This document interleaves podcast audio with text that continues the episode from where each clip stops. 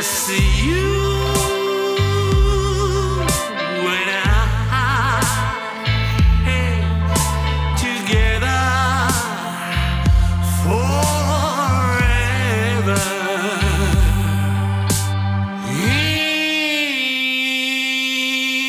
in love. Welcome back, everyone. I'm Colin, and today I'm joined with Angela Nolan, where we're going to discuss Catherine Martell and her role in The Secret History, The Access Guide to the Town, and the original series. But before that, I'll hand the mic to Angela so she can introduce herself further.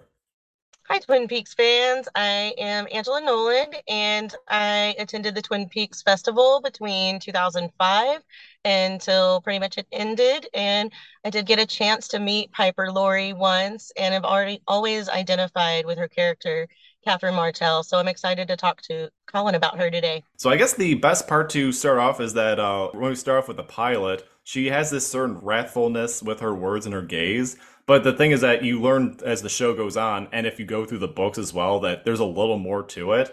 Because uh, I guess we could start off where she marries Pete Martell in 1958 because they got reacquainted at the annual square dance where uh, Pete was uh, crowned as lumberjack of the year and was and had the because of that he could ask any woman to dance with him and he picked Catherine. And uh, I guess it's probably worth mentioning is that in the secret history, Tammy just calls like this is just total BS. But I guess uh, going beyond that though is that the love between them ended up being short lived. And that uh, Pete ended up telling Major Briggs at one point that he gives like 70% of the relationship and that as long as like each of them are given 100% total, it doesn't necessarily matter. And also later on, he says that she's plain hell to live with after he was inebriated. But then also with Andrew Packard, where he was the friendly face of the company, and then Catherine was uh, had that certain tenacity to keep things really running the Packard sawmill. But then, of course, this kind of leads into the boating accident, where where he kind of catches wind of it and he kind of hides away. And uh, all this is uh, leading up to the idea that with Josie, that Catherine just saw right through her from the early on, and that she was going to end up just like making things worse, and it was going to put a rift into the Packard sawmill.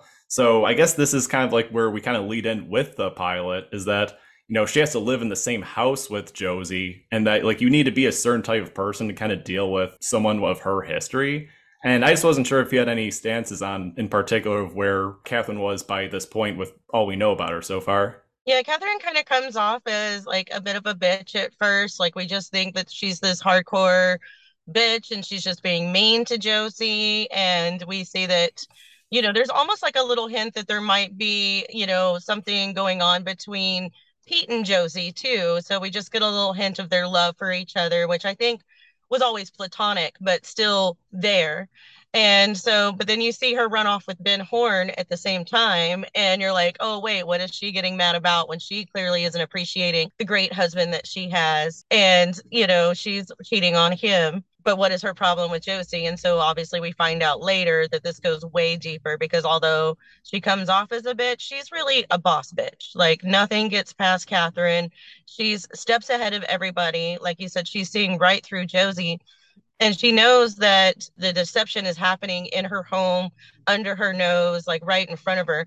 And she can't really do anything about it yet because she has to bide her time in order to do the right moment because she's actually playing both ends against the middle with sleeping with benjamin horne who wants the ghostwood estate and the mill. And josie who's trying to pretty much get the run the mill into the ground. Has no idea how to run that either. And so catherine just wants control of the mill and is trying to destroy pretty much everybody in her path at the same time. So she's thinking like so many steps ahead of what everybody else is doing. Yeah, that's the thing is that uh, I do. Uh, it's one of those uh, parts where every time I do a rewatch, where the whole angle with uh, Catherine, Josie, and Ben Horne, where most shows it would be pretty bland of just seeing them trying to like screw each other over in terms of like getting the land that they want. But the way that Richard Beymer, Piper Laurie, and Joan Chen do it is actually more than compelling. But you know, moreover, the case of Catherine and Ben's relationship is that it's definitely not looking good on either end. Like, uh, I mean, I know then extramarital affair is kind of a prerequisite for basically being a citizen in Twin Peaks. But yeah, there's a there's that part where I'm fast forwarding a little bit, but it's around right before Ben's meltdown, where uh, when she finally gets everything she needs from Ben, where she takes all of his land and everything from him, is that she talks. She the way she describes, I think, some of the effect of how she's like, "Oh, we've been dishonest throughout our whole relationship. Why spoil it with the truth now?" And I think that sets the precedent for like how they are and how they interact with each other to continue on with it in the first season. When she finds the poker chip, that definitely sets her off. And uh, so she goes to, I forget what events at the Great Northern, but she spills that bit of champagne on him. And then most cases, Ben would not put up with that sort of thing publicly. But then uh, she goes, she shows the poker chip, uh, slaps him across the face a few times, and then they have this like passionate romance right after. I don't know. It's one of those things where it definitely takes actors of uh, of Richard Beymer and Piper Laurie's caliber to be able to make that relationship work. Absolutely. I love um, their dynamic together and their passion together. That is my favorite scene when she finally reveals herself in the jail cell. And all you see is just the toes, the red painted toes slip through the bars. And that's all it takes because even though she should have been recognizable in her Japanese man suit, but the moment she slips her toes through the bars, I mean, he knows those feet better than anything else. And, you know, it kind of shows how much the, you know, she was the dominating one in their sexual relationship and how much worship he gave her. So he just immediately just got on his knees and was like, please, I'll do anything for you. Not only did they, you know, he probably wasn't going to be held for her murder. It didn't hold a lot of weight at all, but just the fact that she was alive and that she was back and that's his goddess that he wanted to worship. And she just look, gives him that look, you know, and it's just like, Ben Horne, you slimy rat bastard.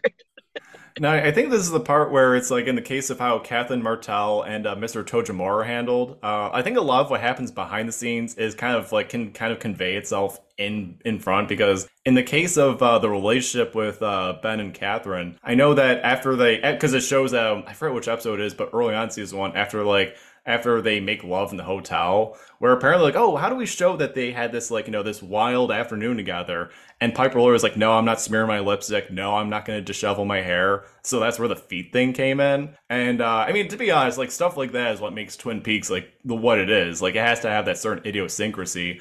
But the one I'm really interested in is uh, with Mr. Tojamura, where next to the uh, trying to keep the identity of uh, Laura's killer, uh, keeping Mr. Tojamura was like this bizarre secret because I couldn't believe that they one had a different fake name for for the actor for Mr. Tojamura because I think it was a well guarded secret that they put Piper Laurie in makeup.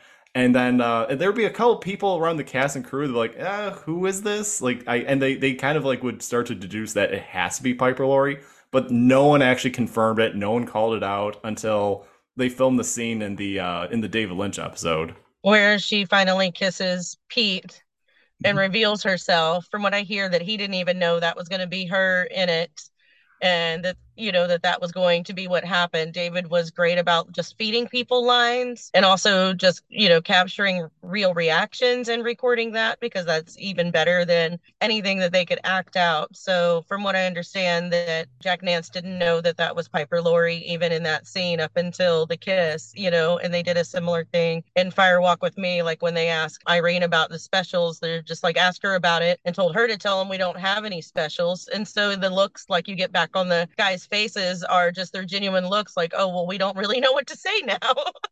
No, because I remember when I first watched the scene, because um, I, I had no clue that it would be Piper Laurie under that. I just kind of accepted. I was like, oh, maybe they just have someone just playing a Japanese businessman who's not actually Japanese. But I think that it's so interesting because that scene, it's actually not right before or after, but it's in between revealing who Laura's killer was. So it adds this, like, no matter how many times we rewatch it, there's this weird, just unsettling nature. Because I remember the first time I watched it, because it's the part where you see uh, Sarah, she's crawling down the stairway into the living room. But then it cuts back to uh, Mr. Tojamura kissing Pete, and you hear, Dummy, it's me! Which I thought was absolutely, like, probably one of the best lines that Piper Laurie delivered. But I remember the first time I was like, wow, this show really was ahead of its time if we're gonna go with, like, this type of relationship. But um, I think the fact that it ended up being Catherine Martell, though was full seven ep- oh, Don't know full, because I don't think Mr. Tojamura was in the season two premiere, but that they kept that pretty well guarded up until that point. they did a great job with that too. I remember watching it when it was originally on TV and not really knowing who that was either. And, you know, we also were guessing that maybe that was Catherine, but, you know, because when she's called out to the barn when it's set on fire with Shelley Johnson there and she realizes it and she's like, no, give me a moment. I need to think. because she's realizing that somewhere along the way she's been double crossed and somebody most likely Ben Horne is actually trying to kill her to erase her from getting any of this money or anything like that. And in killing her, they would, you know, be able to even take over the mill and the rest of the Packard estate. Like there'd be almost nothing left that would go to Pete. So she's realizing she's been double crossed and she just uh, watching her just immediately calculate how do I how do I do this? Like, oh, okay, well they're gonna kill me. I'm gonna let them think I'm dead. And what did she really do? Because I don't buy that she was actually in a cabin eating tuna fish. So obviously, that's just a story that she gave the sheriffs to sound innocent, like, oh, I'm just a victim out there trying to survive in the forest. But what was Catherine really doing when we know she's in Japanese man suit sometimes, but you know, where did she stay? Where did she go? What was she doing in between that? Where did she get ready in this suit? Because as a drag performer, I know you need a lot of space and time in order to put that kind of look together. I, and this is actually something I was thinking about after I did my rewatch is that because she does have, I mean, Piper Laurie does a great performance in that scene when she explains to Harry Truman about what she did after the fire and how she found this cabin. She felt like there was like you know, this must be what heaven feels like. And then she only returned because she ran out of food. But then she also, I think she says at some point, I think she says it to Pete right before the Andrew Packard reveal. It's like, oh, surely you must have wondered how I was able to really hide and how I was able to get this disguise and uh, be able to really take care of this. Because with Andrew Packard being alive, that means that he has like a certain way of funding. Uh, I think my my big takeaway is that she actually had to survive in the cabin for a while before reaching back out to Andrew, just because it's a pretty well guarded secret of like how do you really reach back out to someone who's reported to be dead. So I think there's a little bit of truth to it, but mostly she ended up lying about the second half to uh, look good in front of Truman. And knowing her, maybe she already had that backup plan in place. Maybe she really did have a cabin or something somewhere stocked for a couple of weeks, never knowing what might happen, or maybe it was even a hideaway place knowing Andrew was alive, that maybe a stash house for him sometimes that she just went right to and yeah, so that's that's its own mystery. In the case of Andrew Packard, I thought up until uh, I don't know, probably recently, that uh, when it shows that reveal that there's like was basically a hidden room, I thought it was almost like in the movie Parasite, where there's just like this hidden room within uh, Blue Pine Lodge, and Andrew Packard's been sit- sticking around there for a year and a half. But no, I do think that with uh, with a cabin in mind, that maybe there's something to it where if this is actually something that they have, they just use a half truth of a lot of the story that Catherine used. But I think that uh, another thing I'm thinking of is that in the season one finale, when she's uh, when Shelley Johnson is uh, still kind of held captive and everything's burning, she does have that look on her face like she's thinking on the spot as fast as possible. So I guess I, you know, obviously I can't really confirm or deny, but that is something I think of how like how much of that was really off the cuff for her. It could be. Um, but I think that's just who her character was, that she was able to just stay a few steps ahead. In the moment she noticed that she was being double crossed by people, then she's like, well, how do I get ahead of them as quickly as possible? And, you know, when we look at the whole series of Twin Peaks, um, you know, not really counting the return, but looking at season one and two, the original. I mean, she's the ultimate survivor once we get to that final episode. We've lost almost half the cast. and, you know, Piper Laurie, you know, Catherine's the only one left, you know, that's the survivor of even that whole scenario. There's pretty much no one left standing, at least not with their dignity. I'm glad you brought that up because um because with the relationship of Catherine and Pete is that uh, it starts to get better eh, by the time you reach the season one finale because they're in like dire straits. But there's that part in the season two premiere when uh, Truman brings Pete home and Pete's like clearly upset by the idea that uh, Catherine is gone, or at least he thinks she's gone. And he says that it's like, oh, if I if there was anyone who I thought that could survive an atomic war, it would have been her. And he thought like he would have gone up before he did. And I think that really does reiterate the height, uh, just the tough as nails demeanor that Catherine has. Is that in order to kind of live that life that she has, you have to have that certain tenacity and that survivability in pretty much any and every situation. I think it was a wake up call to her because she did have this protected standoffish part uh, inside of herself that she wasn't letting Pete in, and he was just another person in her life that she could use and manipulate to get what she needed. And she probably saw that in him from the beginning is that, you know, he would make a great husband material because she would be able to control him easily. But she was still there outside the burning barn, you know, when Pete came to rescue her. I'm sure she wasn't very far away. I'm sure she knew that he risked his own life to try to save her. And when she came back into the picture after them believing she was dead, you know, they had that closer bond, knowing that he would have risked himself to save her life. And, you know, she needed to pull him in just a little bit closer on her secrets and keep her closer to him or closer to herself as she did this Andrew reveal and went forward with her other plans. She really needed him on her side and noticed at the end of the day, she was the one he loved and not Josie. This is probably good to kind of get in more so about Andrew. Is that um, when I did my Josie Packard episode, uh, my co-host Pam, she was talking about how she thought the relationship between Catherine and Andrew it had a uh, like I think it was like she it was referred to as a somewhat not quite incestuous, but there was something unhealthy to it. And also in the Secret History, where Major Briggs talks about how she had an unhealthy devotion to Andrew. I wasn't sure if you had a certain stance on how that was with how how they functioned with each other. I think that's a, a recurring theme we do see in Twin Peaks sometimes, but also when you look at that generation and so much of your generational wealth is dependent upon your male heirs. I'm sure it was always driven into Catherine and that family to honor and respect, you know, brother Andrew in such a way to make sure she was always taken care of and the wealth came to her if he needed it at some point. But she wasn't ever guaranteed that because if he stayed alive and had any heirs of his own she would have lost any access to the family money with just the way things were at the time, which is unfortunate. And that's why she had to kind of rise above a little bit more instead of you look at our, our darling daughters of Twin Peaks that are just kind of privileged into the life that they have. Yeah, because I think the, uh, like, in terms of how the relationship functions, I think of the scene where Pete, he brings breakfast for Catherine and Andrew. And of course, he gets a little goofy and creative with Andrew's breakfast. And Catherine just has this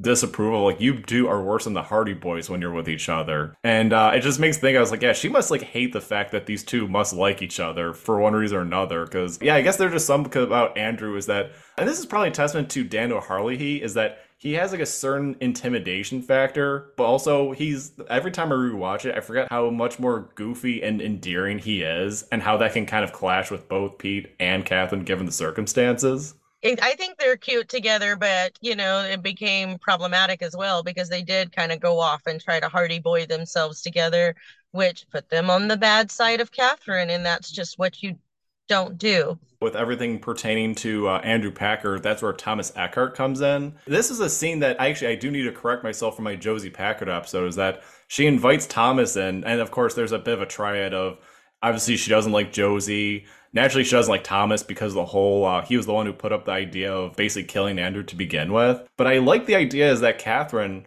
she has this certain confidence to her where when she uh, when she basically forces Josie to go to the Great Northern to see Thomas, she kind of quietly doesn't say it, but she basically leaves a gun for her. Where it's like she has that certain confidence that she's not gonna that Josie will not kill Catherine on the spot, but will rather go after Thomas first. It's something that I like about in Piper Laurie's performance is how she has that certain confidence and that certain uh, demeanor of like she's in control of the situation in any circumstances. She's really manipulative and vindictive with everybody around her. She's able to make them feel like they're close to her, make them feel even special for you know gaining her attention and her adoration like so many people pete and ben and even josie work to try to get her at least agreeable with them if not treat them with a little bit of I wouldn't even say respect, but um, a little bit of just admiration or you know positive attention at all. But yet they all still try to do something behind her back. And I mean, if you know Catherine at all, you should not plot against her. You should not keep secrets from her. So while she keeps everybody manipulated, she's also she's just keeping her enemies closer. She's just watching their every move. Nothing is getting by them. And so she also knows their weakest points to destroy them. So, I mean, Josie's in such a frightened place at that point. And at one point, you wonder if even Josie would use the gun on herself just because she's so stressed out to not even have to deal with this whole situation. Like, how is this all going to go down? And um, just getting the attention of like some woman to woman advice you know, Josie's more likely to do that than than kill Catherine just because she respects her so much and knows like, well, this is what Catherine's telling me to do. This is probably what I should do. Like this woman is, you know, diabolical. and if she's leading you in one direction, you might want to do it, but at the same time, can you ever trust Catherine? So I think Catherine thought some of her problems were going to kind of sort themselves out at the Great Northern on that evening. On the topic of uh, how Catherine uses weaponry, I think of that scene where after Josie and Thomas are dead, where Jones goes to uh, see her, and she already has a weapon drawn of, uh, and this, this is of course what leads to the box that Thomas Eckhardt leaves for them. But yeah, that's like even just like there's a certain way where Catherine never fires a gun. Probably in her mind knows she doesn't really have to, but she always has a good way of uh, of just bring a certain tension in a way that wouldn't traditionally happen with other characters. Like with the box is a good point. She leaves it there and it has an agreement with them that they're that nobody is going to touch it, that they're going to do it together. But of course, Pete and Andrew have to get curious and start figuring it out on their own. And then they want to go investigate what it is without Catherine and they blow up the whole bank and kill everyone. So leaving, you know, Catherine with knowing all the answers without ever having to do any of the hard work herself. Not sure if it's worth mentioning, but I know that for the season two finale, in the script at least, it was going to be Catherine, Andrew, and Pete going to the bank. And um, I think the only reason why they didn't film it with Catherine was that because she was working on Storyville with Mark Frost at that point which by the way I've yet to see because I hear great things about it. But I wasn't sure if that if you had any thoughts of what that was like in the script or if you're glad it went one direction or not the other because.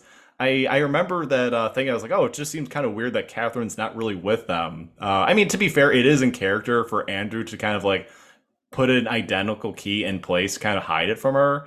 But I just wasn't sure if any stances on uh, that there was at least a thought process that Catherine would have been in it at some point. I'd never heard that piece, and I think the way it went down is the way it should have, because I think that's the penultimate attest to her character is that she is the survivor in the end, that through all of that, everything literally blew up in everybody's faces, but yet she's the one that's going to collect all the winnings at the end, that she wasn't there at the bank, that she, she's the one still left alive after this big long battle that we've been seeing, you know, between all of these characters since the very beginning. So it wouldn't have been right for her to die. I think that's that's the way it should be, and that's why it was a little upsetting to not hear more about her in the secret history books to see where she went with that. I wouldn't expect Catherine's character to necessarily still be alive 25 years later and in the new season, but I, I would expect that we'd hear something that she would have done or who was owning the local mill or some sort of commentary on that somewhere. Yeah, that's that's one thing is that um, I thought about uh, the more because uh, I read through the Secret History all the way through once a couple years ago. Now I just kind of go through it little by little.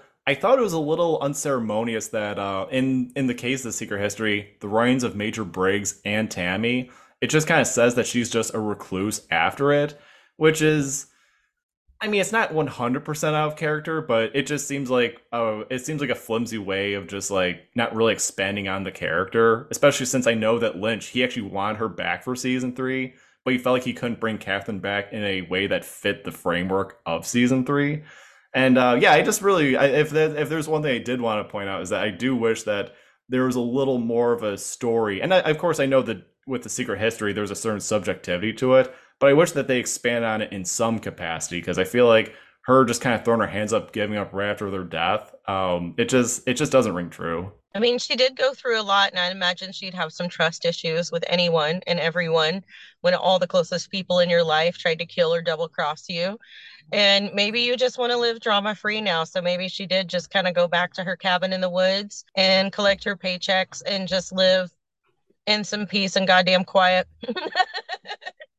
for the rest of her days.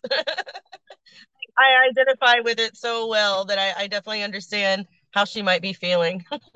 now, I think the part where, uh, and uh, of course, there's a certain manipulative aspect to her where we see it mostly with Pete, and uh, a lot of stuff trickled down with like uh, Ben and Josie. But the thing that I like, and uh, one of these is actually a scene that I think is the most underrated of the original series, that the first one is that it's right before Ben has his Civil War arc. I think it's like early on in Civil War arc where she goes to visit him, and she has this distinct pity. She's like, you know, despite the fact that you tried to kill me and screw me over, that she actually did enjoy her time with him.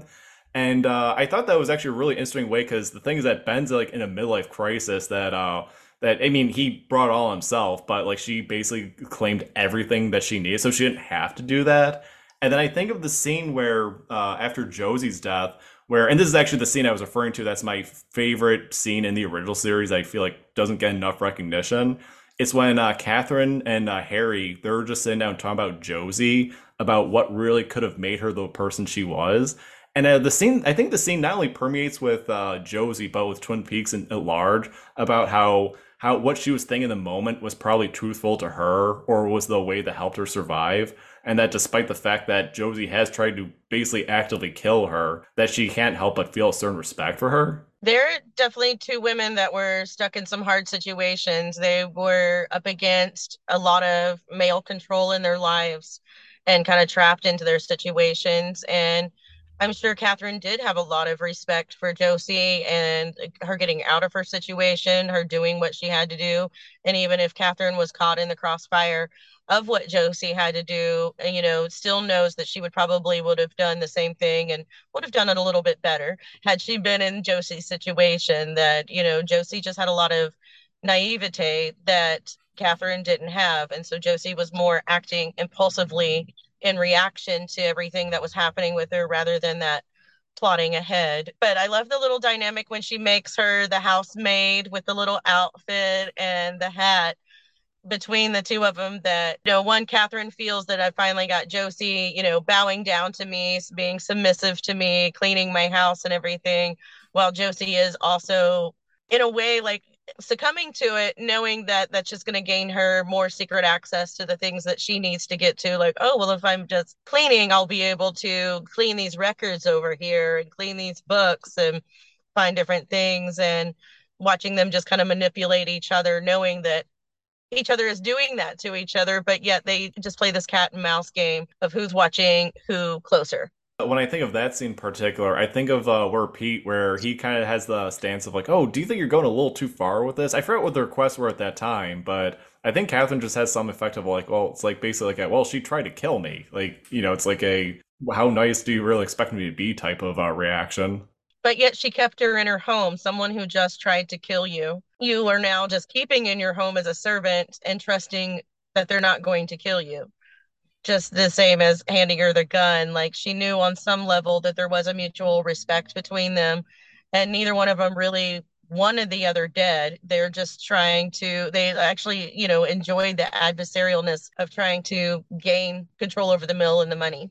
Yeah, I think that kind of sums it up. Is that uh, like I guess as the closing thoughts is that there is a certain like tenacity and uh, you know of course like Catherine in a lot of cases wouldn't win popularity contests, but she still managed to like command respect just by handling herself the way she does.